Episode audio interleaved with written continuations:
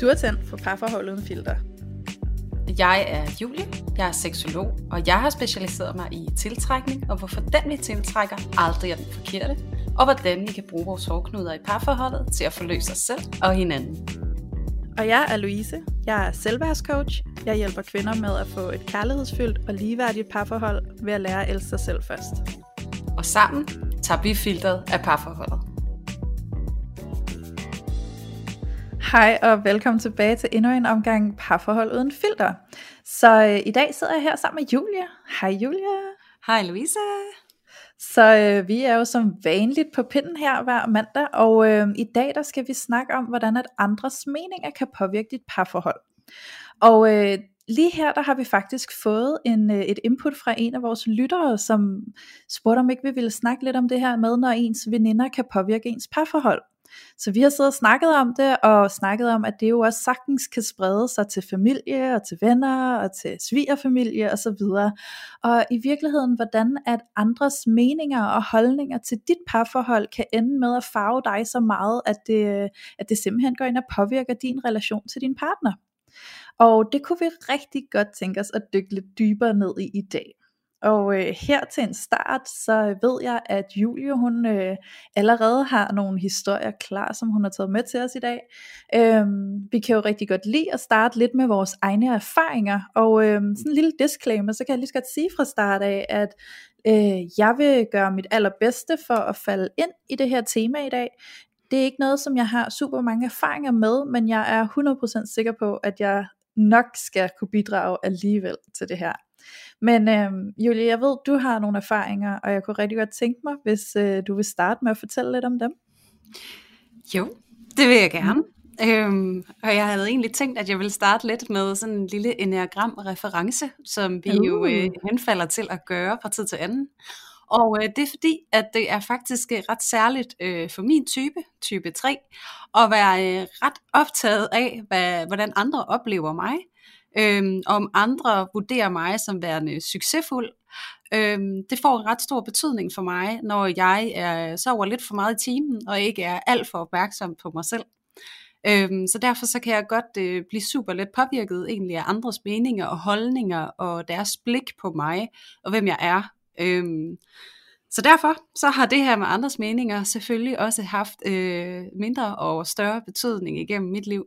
Og øh, så sent som øh, mit sidste parforhold, der havde jeg særligt en veninde, som øh, betyder sindssygt meget for mig, og det gør hun til stadigvis. Og øh, vi har simpelthen været veninder helt fra barns ben og gået i folkeskole sammen, og hun har nærmest også boet ved mig i perioder. Så mig og den her veninde, vi var altså bare mega til det. Og øh, så fik jeg min øh, forhenværende kæreste. Og øh, sådan lige i starten, så, øh, så var kemien egentlig rigtig fin og ret god. Og øh, så stille og roligt, så begyndte min kæreste at få nogle mere eller mindre radikale holdninger til øh, forskellige ting. Øh, eksempelvis økologi begyndte at fylde en hel del. Og min kæreste, han kunne altså godt være tilbøjelig til at blive sådan lidt idealistisk omkring det en gang imellem. Og øh, hende er min veninde, hun øh, er meget sådan en type, som står meget fast på sine meninger og på sine holdninger. Og øh, hun læste øh, til sygeplejerske og øh, havde øh, sine meninger om tingene, og også hvad der var rigtigt og forkert, også i forhold til medicin og vacciner og alt muligt, for det var hun jo inde i. Og øh, med hele den her økologibølge, der følte altså også den her modstand på vacciner og det ene og det andet med. Og der er helt sikkert nogle af jer, som sidder og lytter med, der godt kan genkende nogle af alle de her øh, debatter, der har været op og vende omkring alle de her ting. Så øh, min kæreste han lagde sig lidt ind i det konspiratoriske, kan man måske sige, øh, hvis det er sådan, man forholder sig til det. Og min veninde, hun stod altså bare et andet sted. Øh, og det betød, at øh, når vi var sammen, så kunne min veninde altså blive super møghamrende træt af min kæreste. Og med tiden, så øh, begyndte hun faktisk at tage en øh, stor del afstand til mig og til min kæreste, og jeg kunne simpelthen mærke, når jeg var sammen med hende, der var bare det her, som vi ikke talte om. Vi talte ikke om mig og min kæreste, og den her, øh, hvad kan man sige, frygt inde i mig, og sorg over, at hun ikke kunne acceptere mit parforhold, den voksede og voksede og voksede. Øh, og om ikke andet, så var det i hvert fald det, jeg fik hendes... Øh, tilbagetrukkenhed, hvis man kan bruge det ord, til at betyde om mig, det var, at, øh, at hun faktisk misbillede mit parforhold, og hun ikke kunne acceptere, at den her kæreste, han var en del af mit liv. Og øh, det gjorde bare så sindssygt ondt, og jeg kunne faktisk mærke, at den her afholdenhed, min veninde, hun havde fået over for mig, og vores liv sammen, vi boede jo sammen, så det var lidt svært for hende, kan man sige, øh, og så bare komme og besøge udelukkende mig, og så skulle undgå ham, det kunne ikke rigtig lade sig gøre, også fordi, øh, som mange af jer ved, så øh, starter man ikke nødvendigvis altid med den store fede lejlighed, hvor der er masser af plads. Så vi skulle altså bare være sammen. Øh, og jeg fik det bare til at betyde om mig, at øh, jeg ikke var god nok, faktisk. At øh, det, at min veninde, hun ikke kunne anerkende mit parforhold, og synes, at det var lige så fantastisk, som jeg selv synes, det, øh, det gjorde mig utrolig ked af det. Og det afled faktisk inde i mig en øh, vrede og bitterhed, som jeg faktisk rettede mod min partner. Øhm, jeg blev super optaget af, hvordan jeg synes, han var forkert, og jeg erfarede egentlig, at grunden til, at jeg synes, han var så forkert, det var fordi, at jeg oplevede, at han satte mig i et lys, som jeg ikke havde lyst til at stå i. Og hvis nu jeg vender tilbage til den her øh, træer-reference, som jeg lavede i starten, så fik han mig til at fremstå som værende ikke succesfuld med mit parforhold, fordi at jeg havde en kæreste, som måske ikke var den mest populære i sine meninger og holdninger i den vennekreds, jeg kom i. Så ja, jeg kender godt det her med, at ens øh, nære omgangskreds, og i det her tilfælde nære veninde, ikke rigtig kan anerkende ens parforhold, og hvor smertefuldt og frustrerende det kan være, fordi jeg tror egentlig, jeg havde sådan lidt følelsen af at være sådan en lus mellem to negle, eller have et ben i begge lejre, og også fordi, at jeg, øh, nu laver jeg igen en enagramreference, øh, som træer også er utrolig kameleonagtig og omstillingsparat, og når jeg så lige havde de to i min øh, nærhed, så var det jo rigtig svært at finde ud af, hvem skulle jeg lige være her for at være succesfuld. Så det blev helt vildt frustrerende for mig. Og, øh, og det endte faktisk med, at jeg mere eller mindre mistede øh, en stor del af kontakten til min veninde. Og øh, vi først nu her øh, i vores øh, voksne liv, øh, som årene er gået, er begyndt at genetablere en form for kontakt. Øh, så ja, det kan, det kan virkelig få en stor betydning for ens parforhold, og igen den der det jeg tror, jeg synes, der var sværest ved det, det var faktisk det her med, at mit syn på min kæreste ændrede sig. Altså fordi, at jeg oplevede, at synet på mig var negativt, så tror jeg faktisk, at jeg øh, hen kastede mig lidt til at så give ham lidt skylden for, at jeg ikke var for succesfuld med vores parforhold, hvis det giver mening. Mm. Ja. ja. Jo. Og det var, ja, det var bare mega smertefuldt, og jeg har også øhm, altså mere perifær historie fra en anden veninde. Øh, men den mm. tænker jeg, den kommer lidt senere. Først kunne jeg rigtig godt tænke mig at høre, Louise, hvad det er, øh, hvad du tænker umiddelbart om det, du hører, om du ligesom kan anskue et eller andet, som øh, du synes, det kunne være interessant, vi skulle pille i siger jeg lidt ja. rigtig stemme. jeg synes jo, det er helt vildt interessant, Julia. Jeg synes jo faktisk, at i forhold til din historie, du fortæller her, der synes jeg jo netop, at det, der er, hvad kan man sige, nøglen, eller det, der virkelig er at fokusere på, det er jo netop det, du selv har et behov for, ikke? Altså det her image, du havde behov for. Ja. Øhm, og hvordan det clashede i forhold til hans idealer, som han... Øh, øh, tydeligvis opereret meget inden for lige i den periode, om ikke andet. Ikke? øhm, så, men, men jeg sidder jo også og bliver sådan helt, ej, hvor må det også bare være frygteligt at sidde mellem, altså som klemmelus mellem ens bedste veninde og ens kæreste. Ja. Og bare opleve, at de ikke spiller sammen. Ikke? Altså jeg har, jeg har en veninde, som har fortalt mig, at øh, hun har en veninde, og at den veninde og hendes kæreste, de, de skændes hele tiden. Altså sådan, når de er i, i rum sammen, de kan slet ikke udstå hinanden. Ikke? Og jeg har virkelig mm. også bare tænkt sådan, wow, det må være så svært at stå imellem. Ikke? Øhm, jeg har ikke selv oplevet det, så på den måde, så har jeg ikke en personlig øh, erfaring med den følelse, men jeg tænker ikke, der skal meget til at forestille sig, hvor, hvor svært det må være at skulle balancere i det og jonglere med to vigtige mennesker i ens liv, der ikke stemmer overens, ikke? Eller sådan. Ja. Øhm, så øh, au, au, au, tænker jeg bare. Øhm, og jeg kunne godt forestille mig, at man meget nemt kan komme til at gå på kompromis med sig selv i sådan en situation. Fordi oh, man yes. måske har en interesse for både at please sin kæreste, man har også en interesse for at please sin veninde, og man har også en interesse for at please hele øh, situationen, der sker. Øh, ja. Øh, og hvordan man kan ende med måske at blive sådan lidt... Øh, jeg får lyst til at sige lidt underdanig, eller blive sådan lidt lille mus, der måske bare sidder der og går på pinde, eller, eller hvad hedder sådan noget, går på æggeskaller og sidder på pinde og sådan noget, ikke? fordi man bare prøver at, øh, hvad kan man sige, formidlende, eller hvad man kan sige, øh, situationen, sådan, så der ikke er så meget konflikt. Øhm, og hvordan det kan blive et anstrengende arbejde lige pludselig at være i, ikke? og særligt når du siger, at I så også boede sammen, der er din veninde, ikke? så det er jo ikke noget, man bare lige selv kan arrangere sig ud af fra tid til anden. Altså, der tror jeg, jeg har formuleret mig forkert, for det var min kæreste, jeg boede med. Nå, Men min veninde kunne ikke rigtig komme på besøg. Øhm, ah, på den måde, det var så var det mig, der misforstod det. Ja, det er okay, men det er ja. jo godt, du siger det, fordi tænk, hvis der er andre, der også har misforstået det. ja, ja, selvfølgelig. okay, ej, men så giver det mening. Men jo, og stadigvæk, det der med, altså, selvfølgelig så kan man gå ud, ikke? men det er jo også meget rart, at ens veninde kan komme hjem og sidde og være derhjemme, uden at man skal sende kæresten ud, eller man selv skal tage ud med ens veninde. Ikke? Altså bare det, at de kan være i samme rum, og man også kan lave ting sammen, og måske holde nytår sammen, uden at det skal være drama. Ikke? Øhm, sådan nogle ting. Så øh, ja, så det er øh, virkelig noget, tror jeg, med at komme ind i sig selv og finde ud af, så hvordan er jeg mig i det her, og hvordan holder jeg fast i mig, sådan så jeg ikke øh, ender med at stå der og øh, altså sådan virkelig bare stå på sådan vippe, og sådan den ene dag, så vipper jeg i den ene side, og lidt med min kæreste, og den anden dag, der vipper jeg lidt i den anden side, og der er jeg med min veninde, og sådan, altså, øh, og så aldrig rigtig finde sin egen balance i, jamen, hvem er jeg i det her spil? Ja.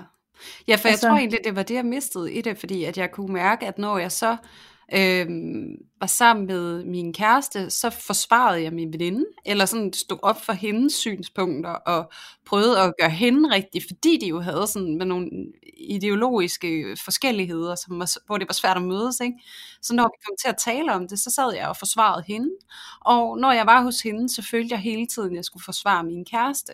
Øhm, ja. Og jeg kunne mærke, at jeg blev netop, som du siger, øh, sådan lidt gående på æggeskaller, eller sådan lidt dubnakket, sådan underdanig, mm. og jeg kan faktisk mærke nu, selvom at det er ved at være nogle år siden, at jeg ikke er sammen med den kæreste mere, at jeg faktisk nogle gange stadigvæk i mødet med hende, kan føle mig sådan lidt usikker under dagen i. så det er jo også det der med, at det gør jo også noget ved en relation, og så igen en, en meget gammel relation, hvor man virkelig også har noget historie, man deler med hinanden, og samtidig så kan jeg jo også mærke den her tendens til faktisk at gøre det til en forventning for mit vedkommende, at nu forventer jeg lidt, at hun ikke kan lide min kæreste, sådan ja. uden egentlig at være bevidst omkring det, så jeg kan faktisk blive lidt forsigtig omkring hende, og også tale om min nuværende kæreste.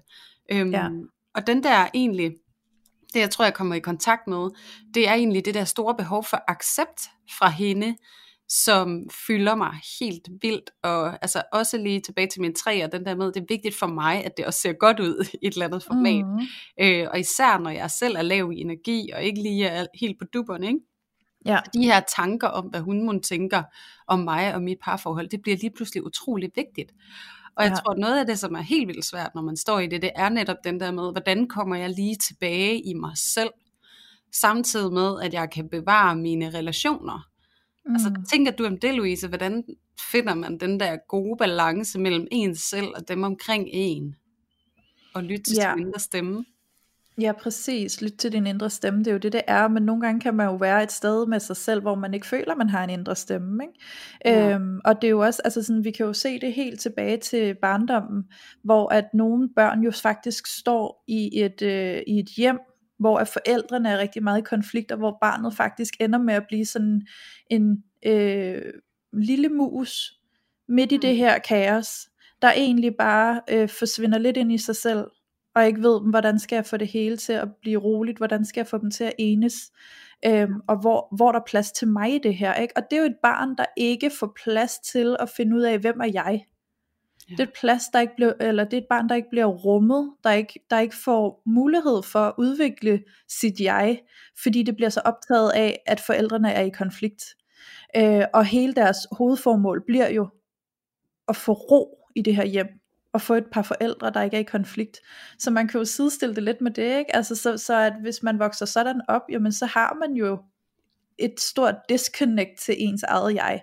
Øhm, og det, altså, det kan man jo så også godt opleve, og alt efter om man har haft sådan en barndom eller ej, så kan man jo sagtens stå som ung eller voksen, og være i sådan en situation, som du lige har forklaret, Julie, hvor man så øh, måske har nogle andre sår med sig, som gør, at man er meget tilbøjelig til at miste sig selv. Mm. Og ikke stå særlig stærkt i sig selv. Eller faktisk bare blive rystet lidt ud af den, fordi man gerne vil øh, please, eller have, at det hele det skal øh, gå i overensstemmelse mellem ens kæreste og ens veninde. Ikke? Øh, så det kræver jo faktisk, at man virkelig får arbejdet med denne her altså vi er jo faktisk lidt tilbage til selvværdet, ikke? og vi er jo lidt tilbage til det der med at kunne hvile i sig selv, og så vil jeg sige, så handler det jo rigtig meget om at kunne stille sig neutralt i det her, og sige, at min kæreste og min veninde ikke øh, kan komme overens med hinanden, har ikke noget med mig at gøre, og jeg behøver ikke at forsvare den ene over for den ene, og den anden over for den anden. Det behøver jeg faktisk ikke at gøre, og det handler jo også om at sætte sig selv nok i respekt til at sige sådan, du er min veninde, det kan godt være, at du ikke bryder dig om min kæreste, men jeg vil gerne have, at vi to, vi kan have en relation, hvor at det ikke kommer i vejen for os. Ja. Jeg vil gerne kunne snakke med dig om øh, mit parforhold, uden at jeg skal sidde med en nervøs følelse af, at du sidder og, og skælder og smelter, eller altså sådan, hvad det nu kunne være. Ikke? Øhm, fordi det handler jo lige så meget om også at kommunikere med de andre parter. Jeg har brug for jeres respekt over for mig. Jeg har brug for din respekt, kære veninde, i, at det er den her mand, jeg vælger at være sammen med. Og så kan det godt være, at I to I har noget, I clasher med i jeres personlighed og i jeres livsopfattelser. Men det må du, kære veninde, prøve at finde en eller anden måde at håndtere den følelse ind i dig med, fordi det er ikke din kæreste, det er min kæreste, og jeg vil, jeg vil virkelig, virkelig øhm, invitere dig til, jeg vil håbe på, at du på en eller anden måde kan give mig det, at jeg kan være sammen med den her mand uden dine fordømmelser. Fordi det er jo også det der med at blive, altså at der bliver, der er en masse domme i spil her også, ikke? Ja, det er der virkelig, og det er bare så sjovt, du siger det der, Louise, fordi at nu kommer øh, det næste skridt så i hele dramaet. Ja. og det er faktisk, at jeg konfronterede min veninde. Ja. Øhm, og det gik bare rigtig dårligt.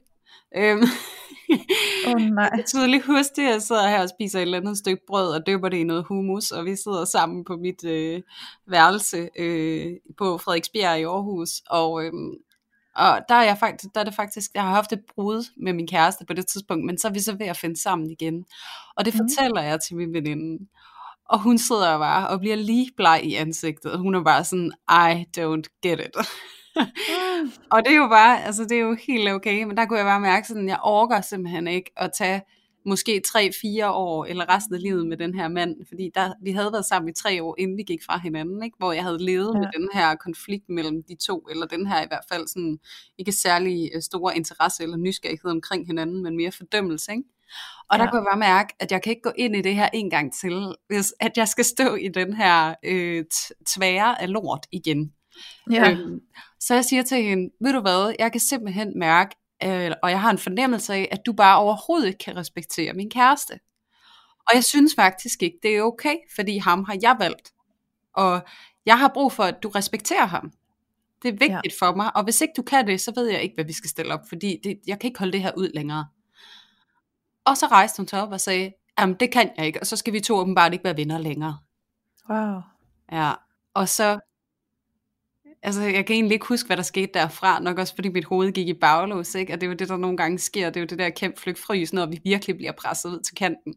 Og det skete bare for mig der. Men altså, det næste, jeg husker, det er, at vi faktisk sidder sammen og snakker om det, og ender med at gå ud sammen.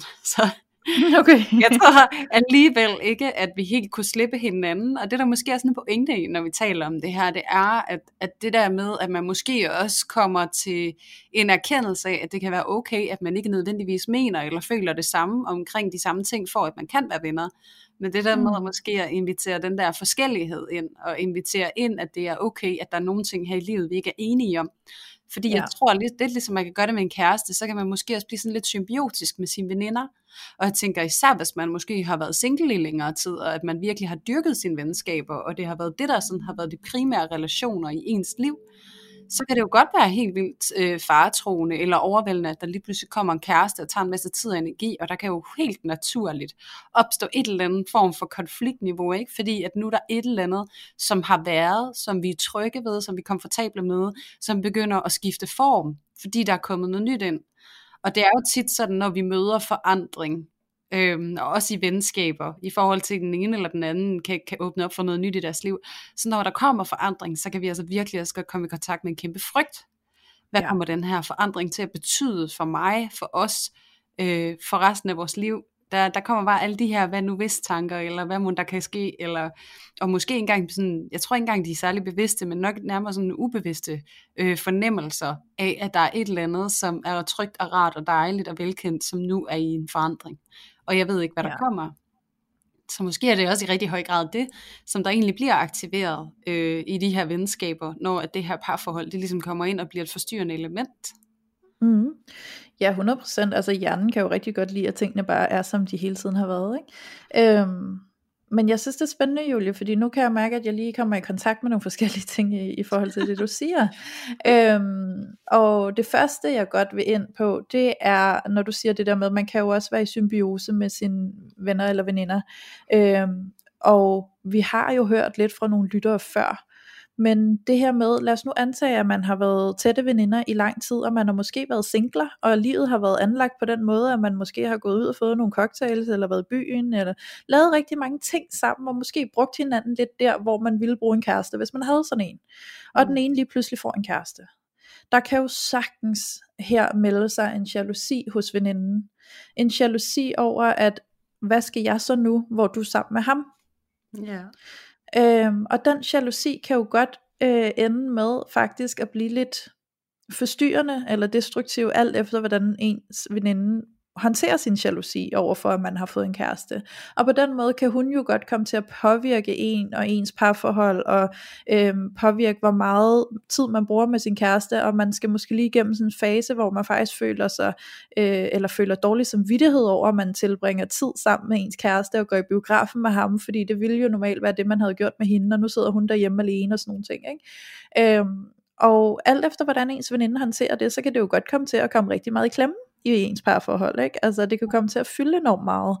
Øhm, så det handler jo virkelig, virkelig meget om en god balancegang i, hvordan man håndterer det, og hvordan man kommunikerer omkring det, at tingene nu er anderledes, og at der skal være plads til det hele. Ja. Øhm, sådan så det netop, og, og i virkeligheden også at sætte nogle grænser, altså at sætte nogle grænser over for den her veninde og sige sådan, prøv her, jeg ved godt, at tingene er anderledes nu, og jeg ved godt, at det selvfølgelig er noget, vi skal vende os til og acceptere, men jeg har også brug for at sætte en grænse, så du skal ikke sådan, øh, blive ved med at ligge og ringe, når du ved, at jeg er sammen med ham, eller du ved sådan nogle ting, ikke? Øhm, ja fordi ellers så kan hun jo måske være sådan en, der ender med måske at føle, at hun skal ind og maxi territory over for ham der, ikke? Altså, og måske lige holder lidt ekstra meget øje med, om hun synes, han er god for dig, og sådan nogle ting. Ja. Øhm, så der kan, også gå, der kan også gå overbeskyttende veninden i det, ikke? Der tænker sådan, ja, men du skal ikke fuck med min veninde, så kommer jeg efter dig. altså sådan et eller andet, ja. ikke? Øhm, så, så, så den her veninde, der rigtig gerne vil passe på sin veninde, og derfor øh, sidder lidt på hook for at holde øje med, om han nu laver narstreger, eller et eller andet. Øhm, øhm, og så begynder at blande sig for meget. Ikke? Altså, og det er jo også noget med at sætte en grænse, og virkelig mm, i virkeligheden bare få opbygget sådan konstruktiv kommunikation og håndtering af det, hvis det opstår, fordi det er ikke meningen, at andre mennesker, hverken familie, venner eller svigerfamilie eller noget som helst, skal ind på parforholdets territorie. Nej. De må gerne være støttepersoner, hvis du selv beder om det, men det er til gengæld også meget naturligt, at folk kan komme til at blande sig, fordi de føler sig meget øh, tæt på, og de måske føler sig meget forbundne til dig, at derfor så blander de sig i dit parforhold, og har en masse meninger og en masse holdninger. Øhm, og i forhold til det her med meninger og holdninger, så, så var der noget andet, jeg også gerne vil belyse. Mm. Og det er det her med, hvordan at nogle gange, så kan der jo komme nogle øh, små spydige kommentarer, eller nogle øh, fine små holdninger, øh, eller meninger, mm. fra familie, eller fra venner, eller et eller andet om din kæreste.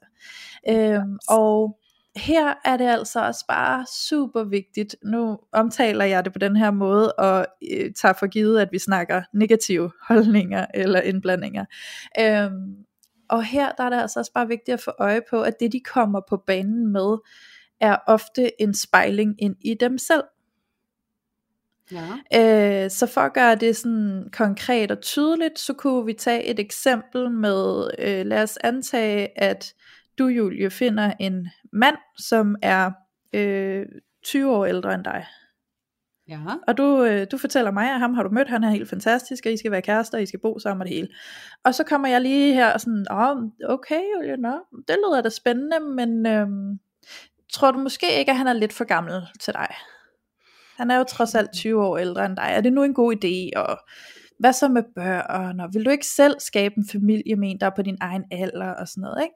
Og så kunne du måske sidde i din lejr og være dybt forelsket i den her mand og bare tænke, Øh, det var da ikke fedt, at det er det, du siger, Louise. Jeg havde bare lidt regnet med, at vi skulle være glade over det sammen, og sidde og snakke om, hvor fantastisk han er, og så er det det, du siger. Ja. Øhm, og der, der vil du jo sagtens, øh, alt efter hvem du er, nu bruger jeg dig bare som eksempel, Julie, der vil okay. du godt kunne sætte tvivl i dig selv, og tvivl i, om det nu også er, at han er for gammel, og alle de her ting. Ikke? Mm. Øhm, men her, der er det det, jeg gerne vil, kom frem til, at det er jo en spejling fra min side af, fordi hvis det var det, jeg konfronterede dig med, når du kom og sagde, at du havde mødt en fantastisk mand, der er 20 år ældre end dig, så ville det jo være at vise mit indre. Det ville jo vise, at jeg ville ikke fungere med en mand, der var 20 år ældre end mig. Det vil jeg ikke have lyst til, fordi jeg har lyst til at møde en på min egen alder, som jeg kan starte familie med på, på hvad kan man sige, et fundament af, at vi er det samme sted i livet. Ikke? Ja. Øhm, så, så det er egentlig bare også for at sige, at når der er nogen, der kommer til dig med en holdning, som du fornemmer er øh, anklagende, øh, negativ, sådan lidt offensive på en eller anden måde, lidt kritiserende, så bliv lige opmærksom på, at det i virkeligheden er en spejling ind i dem, og ind i deres egne idealer, i deres egne idéer om, hvordan tingene skulle være for at være godt. Ja, præcis. Ja. Mega vigtig pointe. Og så sad jeg og kom i tanke om, da du kom med øh, single-veninde eksemplet. Der blev jeg sådan ja. virkelig optaget af, jeg sad på at reflektere ind i, sådan, kan jeg kende det? Og sådan, der, der var jeg bare, det kan jeg bare slet ikke kende. Men noget jeg kan kende, det er faktisk øh, lidt ligesom vi to, vi snakker om den her romantisering af parforholdet, og hvordan det skal se ud, og hvordan det er. Så tror jeg, eller fornemmer jeg i hvert fald, tilsvarende, at der er en romantisering af, hvordan ser venskabet ud i det, vi kalder øh, fremtiden, øh, parforhold, familieliv. Og jeg er helt overbevist om, at jeg ikke er den eneste kvinde, som har siddet med sine veninder og sippet rødvin og snakket øh, om, hvordan det nu kommer til at se ud, når vi får børn, og så skal vi i sommerhus, mm. og så skal ungerne lege sammen, og så skal vores kærester være buddies, og det bliver fandme hyggeligt, og hold kæft, for vi glæder os, fordi så skal vi to bare sidde og blive gamle sammen, og kigge på det liv, vi har skabt for os selv, og nyde det i den her tosomhed, eller treenighed, eller hvor mange veninder vi nu taler om, vi er, ikke? Men det her ja. med, at vi jo også har nogle idealer og nogle romantiseringer af, hvordan ser det der voksenliv ud, altså at man skal følges ad som de her meget tætte veninder, resten af livet, også ind i voksenlivet, og så sker livet bare, Øhm, mm.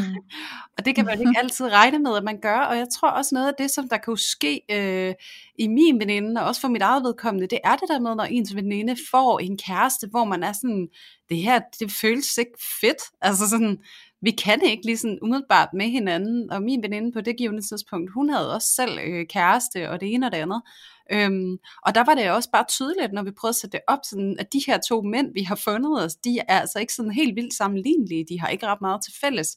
De har ikke nødvendigvis den der pingpong, som vi måske ønskede, de skulle have, fordi den har vi.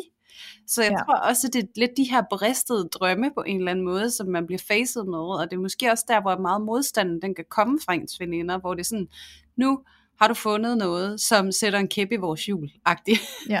Yeah. nu, bliver det ikke, nu bliver det ikke, som vi havde drømt om. Sådan, og så, så opstår der jo også en eller anden, det vil næsten kalde det sorg i det, ikke? Altså sådan de her drømme, vi har sat op for os selv og, og for vores venskab, mm. det, det kan vi måske ikke udleve nu, fordi at du har taget et valg, ikke? Så der kan ja. også opstå noget bebrejdelse på en eller anden måde, som kan komme sig til udtryk også i de her vurderinger, eller den her, hvad kan man sige, øh, ja, hvad siger du, øh, kritik af den her partner, man har fundet, ikke? og man bliver sådan lidt mistænksom, sådan, ah, er det nu også, og der er jo virkelig, ja. det er jo virkelig et udtryk for et eller andet, som faktisk gør sådan lidt ondt, sådan, som vi måske ikke altid formår at få sat ord på. Men det kommer ja, jeg synes, noget, ikke?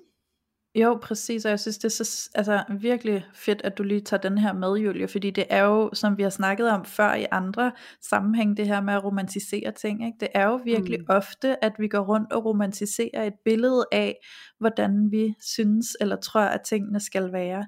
Øhm, jeg har også øh, snakket med nogen, der på et tidspunkt har udtalt sig omkring, at det der med at have en venindeflok, det skal man, eller sådan, det skal helst se sådan ud udefra, at man ligesom har den der sammentømrede venindeflok. Øhm, på det tidspunkt, da jeg hørte det, så sad jeg og tænkte sådan, skal man det?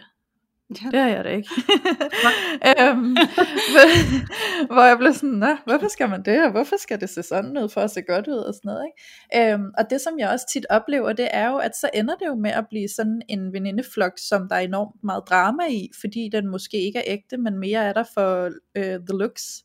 Ja. Øh, og, og den her drøm om, at man har sådan en venindeflok, og så vi bare sådan the group together, og så har vi alle vores kærester, og så, altså bum bum, ikke? Og, ja. øh, og det kommer måske nok også fra nogle film og noget medie, øh, hvor man har fået en eller anden idé om, at det er det, der er fedt, ikke? Ja. Øhm, og der er jo også bare nogle gange noget med at pille det ned, og så komme ned til virkeligheden, og så bare kigge på, hvad føles godt. Ja, præcis. Og så gå med det.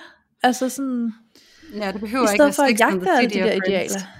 Nej, præcis. Altså, og så kan det godt være, at du synes, det ser helt vildt hyggeligt ud, og helt vildt fedt ud, og sådan noget. Men ved du hvad, det er ikke sikkert, at det er det, du trives i, når det kommer til stykket. Mm. Øhm, altså sådan, nu maler jeg det lige ud i et konkret eksempel, som overhovedet ikke har med parforhold at gøre, men bare lige for at, at komme ind i det her med at gøre det, der føles godt, i stedet for det, du har en forestilling om, du gerne vil. Mm. Øhm, så jeg har vokset op med min mor, og har derfor haft øh, de fleste juleaftener i mit liv, øh, har været bare mig og min mor. Og jeg har altid fantaseret og drømt og romantiseret det der med en stor juleaften med en masse mennesker og hyggelig lys og dans om juletræet og hygge og grin og altså sådan helt den lille øh, pige med svoglstikkerne der kigger ind i mhm. vinduet og ser den her familie der bare hygger sig og sådan noget ikke? Fordi ja. jeg var vant til at vi bare var mig og min mor og jeg længtes bare efter noget mere. Jeg længtes efter det der sådan sammenhold og store familie og festen og alle de her ting. Øhm, på et tidspunkt senere i mit liv, der begynder jeg sådan at opsøge det der med, at vi kunne tage ud og være sammen med nogle andre, og have sådan lidt større juleaften, og det har jeg prøvet to gange nu. Og begge gange har jeg egentlig siddet med en lidt tom følelse. Mm. Nu vel også fordi, at det jo så ikke har været familie, jeg har været vokset op med, og været tæt knyttet med, og haft de rette følelser til, og sådan nogle ting. Men egentlig også at opdage, at det der med at sidde i et større selskab, det dræner mig hurtigt. Så i virkeligheden, hele det der show er jo mere en forestilling om noget, jeg tror, jeg vil have, end det faktisk er det, jeg trives i. Ja. Og det synes jeg bare er vigtigt, at vi tager med os ind i vores parforhold og i vores relationer til de andre mennesker, der er rundt om os. Det her med at lade nu være med at jage det, du tror, du vil have. Og så bare gå med det, der føles rart og det der føles rigtigt for dig, og det du kan mærke, du trives i. Øh, jo jo, så gå ud og eksperimenter med det, og prøv det af, fordi vi skal jo også prøve noget for at vide, om vi øh, kan lide det og fungere i det, ikke? Men ja. lad være med at blive ved med at holde kramp, krampagtigt fast i de her idealer, hvis du kan mærke, at de faktisk bare er enormt konfliktfyldte for dig. Ja. ja. 100% mega vigtig pointe. Øhm, fordi det er jo egentlig den der accept af de der overgange i livet, også fra at være en venindeflok, eller være en venindegruppe, eller have nogle tanker og idéer om, hvordan vi fortsætter i det her liv sammen resten af livet, ikke? Altså, så det der, der er nogen, der kan blive kørt ned i morgen og sådan noget, ikke? Altså, mm. den der mm. accept af, at livet har overgang, og livet er en proces, og det er evigt foranderligt. Øhm, og så nogle gange, som du netop siger, Louise, ikke holde krampagtigt fast i, at det skal være på en bestemt måde, men tillade det at være, som det er, så længe ja. du mærker ind i, at det føles rart for dig.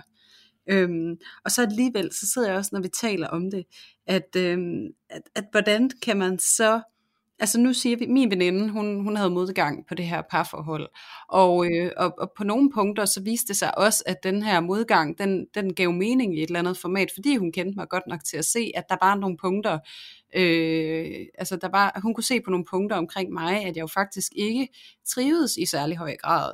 Øhm, så hvordan kan man måske skelne imellem de her sådan, øh, hvad kan man sige, mistænksomheder, som ens veninder lægger på bordet, kontra de ægte farsignaler, som de måske får øje på.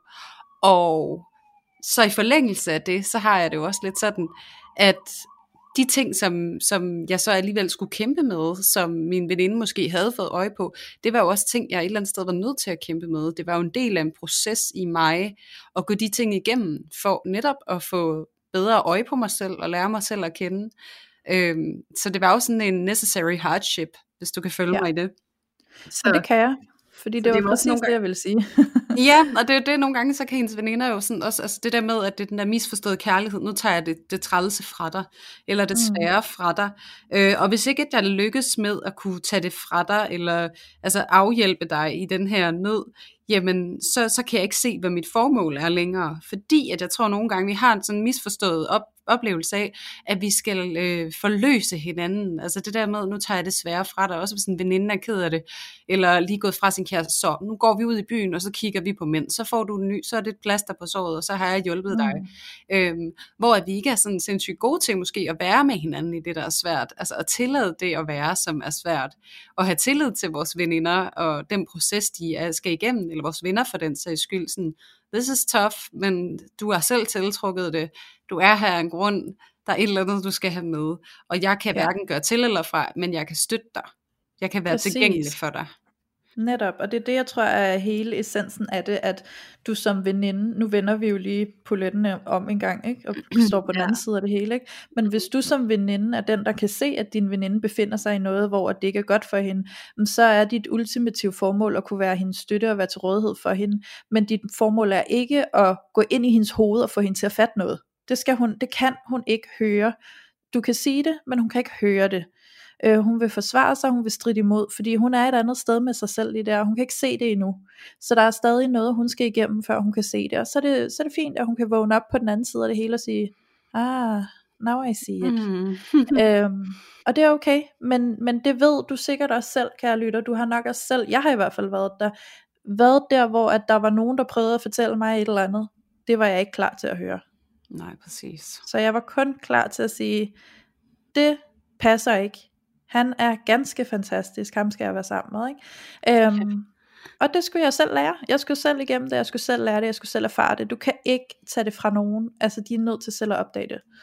Ja. Så kan du støtte dem undervejs og respektere øh, det, de står i, og deres valg og alt muligt andet. Ikke?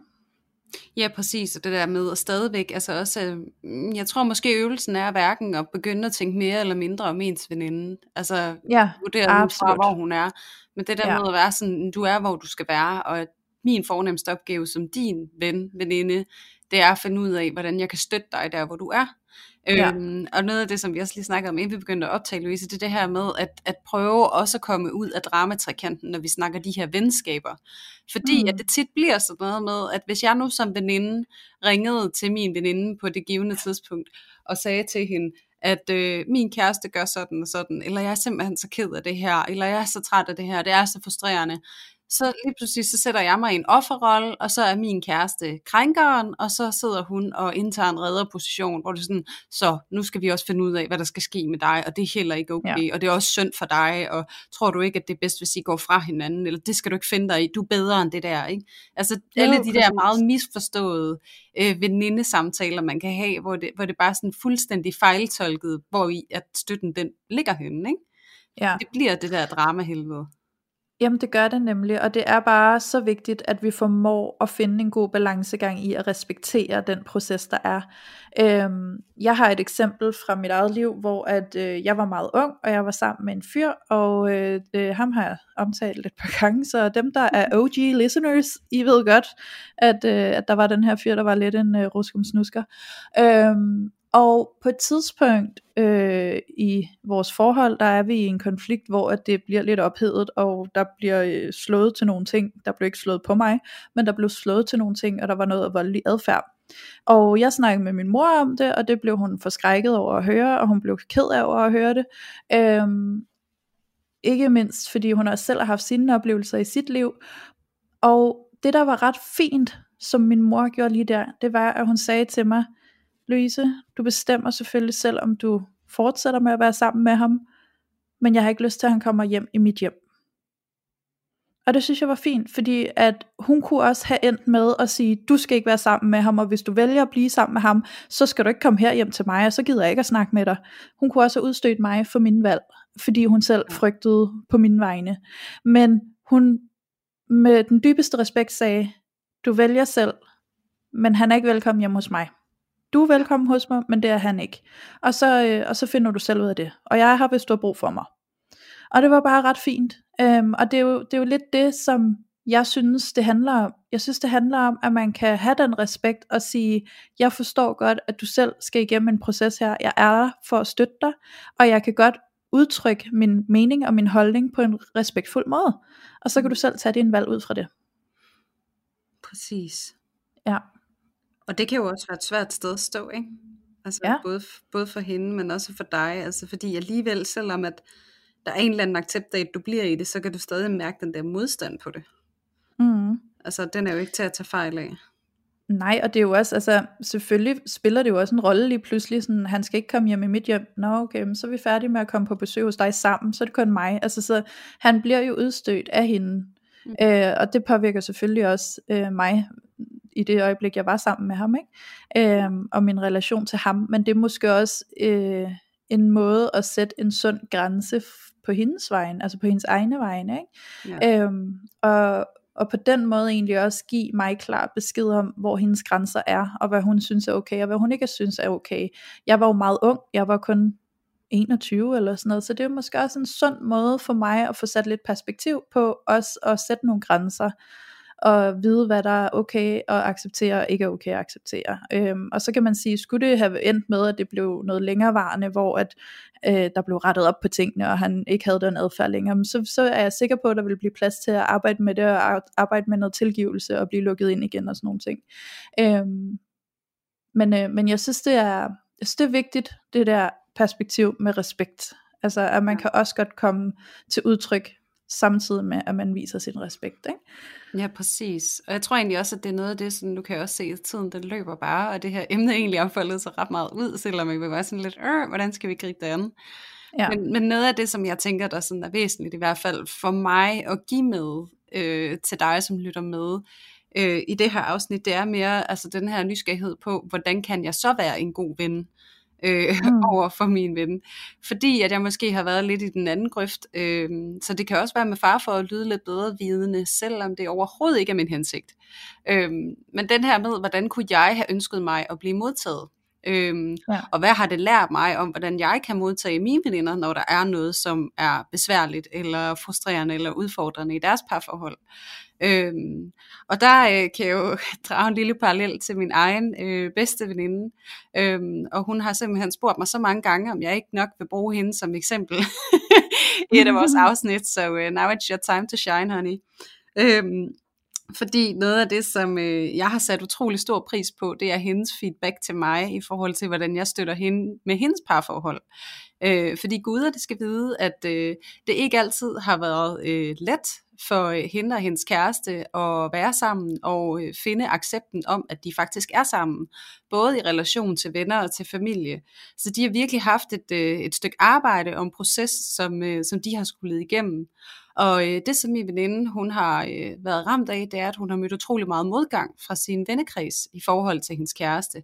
Øh, og været utrolig frustreret og ked af det og ulykkelig over det, fordi hun måske netop var en af dem, som du ved, havde en, en stor vennekreds og øh, øh, girl squad forever og sådan noget. Ikke? Og så nu havde hun så, øh, den evige single pige, endelig fundet en, en kæreste, som hun virkelig synes, at der var noget gods i, som hun rigtig gerne ville det her liv sammen med og så mødte hun bare ikke lige helt den her, øh, hvad kan man sige, begejstring i sine omgivelser.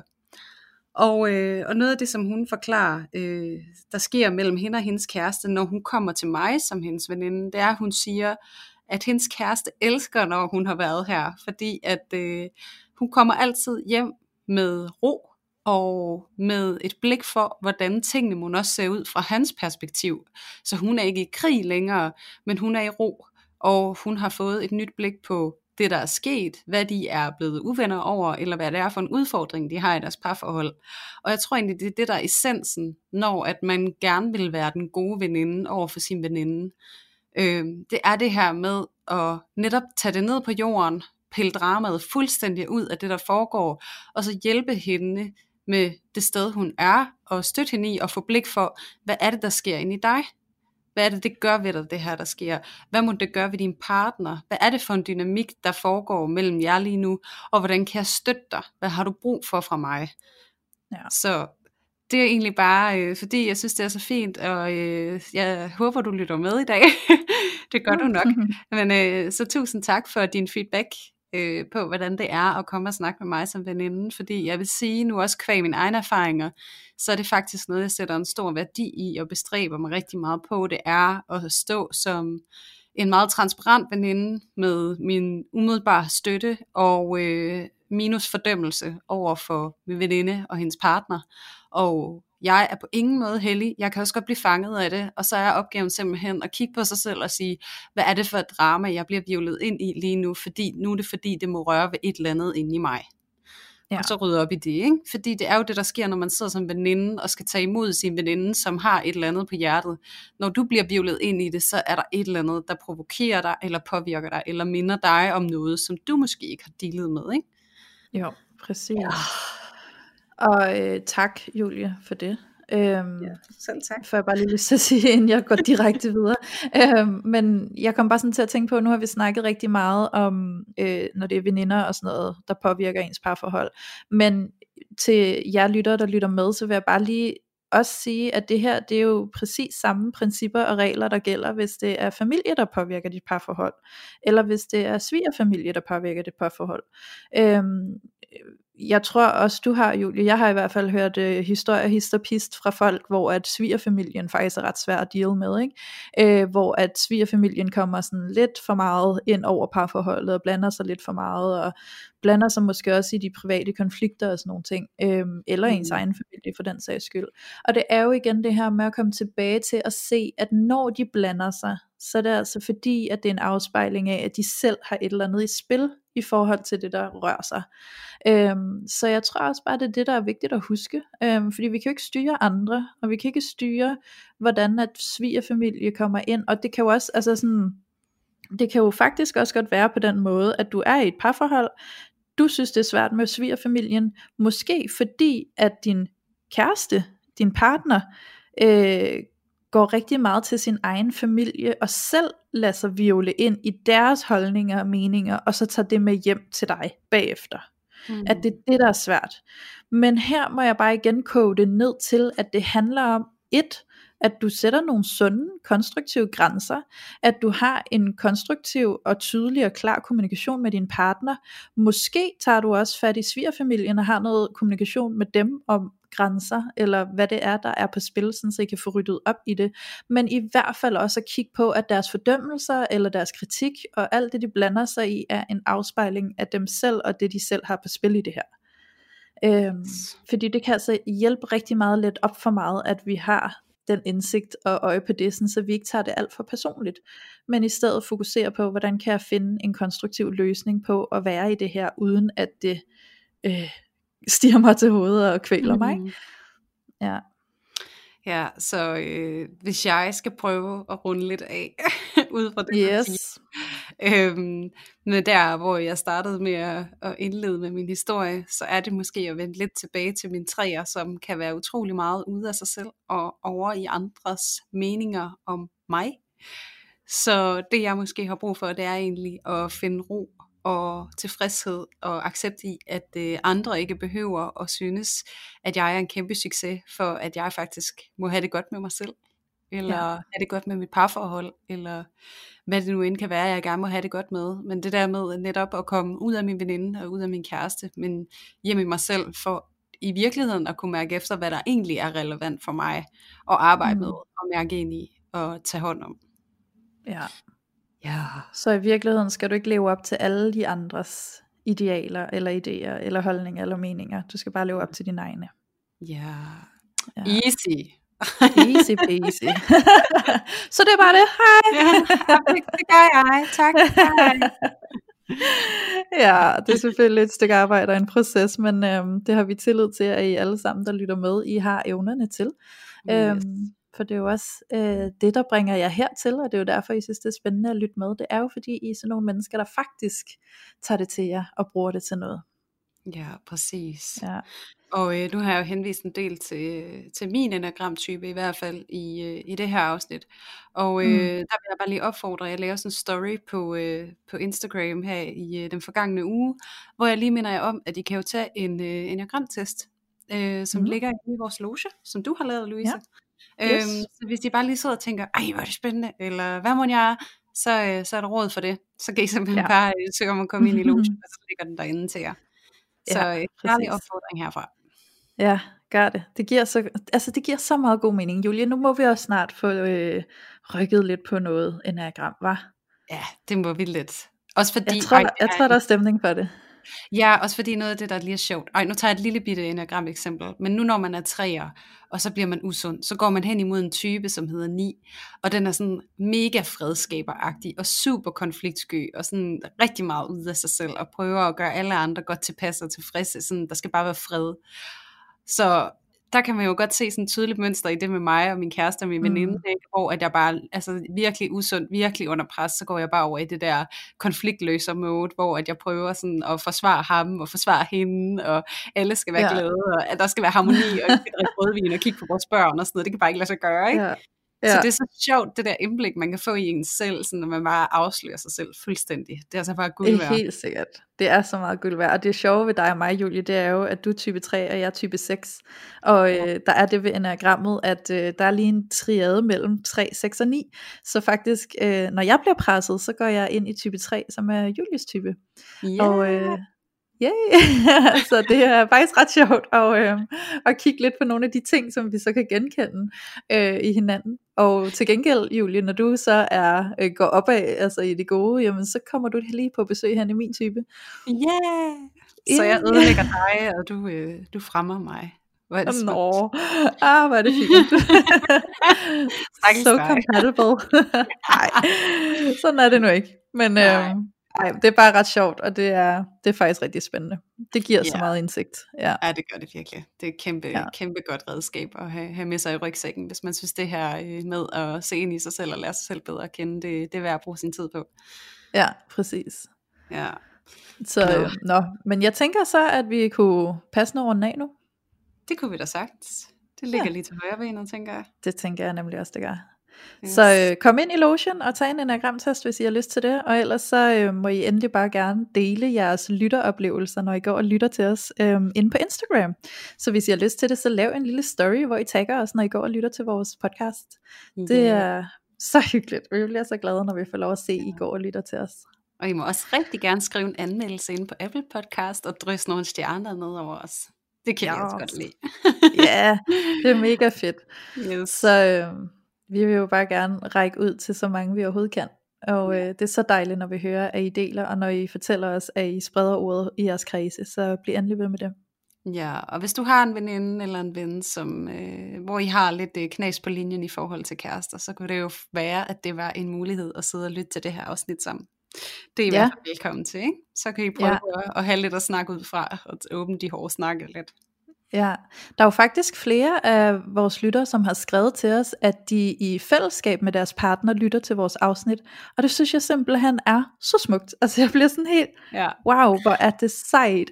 Altså det er så smukt at høre, og for nylig var der også en, øh, en mand, der faktisk skrev, at hans kæreste havde åbnet op for, for det her univers for ham, og det var han ret taknemmelig for. Jeg bliver så glad. Altså jeg synes, det er så smukt, især det der med, når mændene også kommer med ombord, ikke? fordi... Ja det er, det er jo ikke oftest dem, der springer lige på sådan noget her, men, øh, men det er så fint, og det er så smukt, og det er simpelthen så dejligt at se, hvor meget af de her par, de får ud af at dyrke det sammen. Ja, ja præcis. Ja. Det, det er helt fantastisk. Det er det virkelig. sjovt, når man sætter noget i verden, og så ser, hvad det egentlig kan generere, ikke? ja, præcis. Det er altså virkelig meningsfuldt. Ja. ja. Og med disse vise, øh, taknemmelige ord, så vil jeg gerne sige tak for i dag, Louise. tak for i dag, Julie. Det har været fantastisk. Det har. Så øh, vi ses bare igen næste gang. Det er det, vi gør. Okay. Hej. Hej.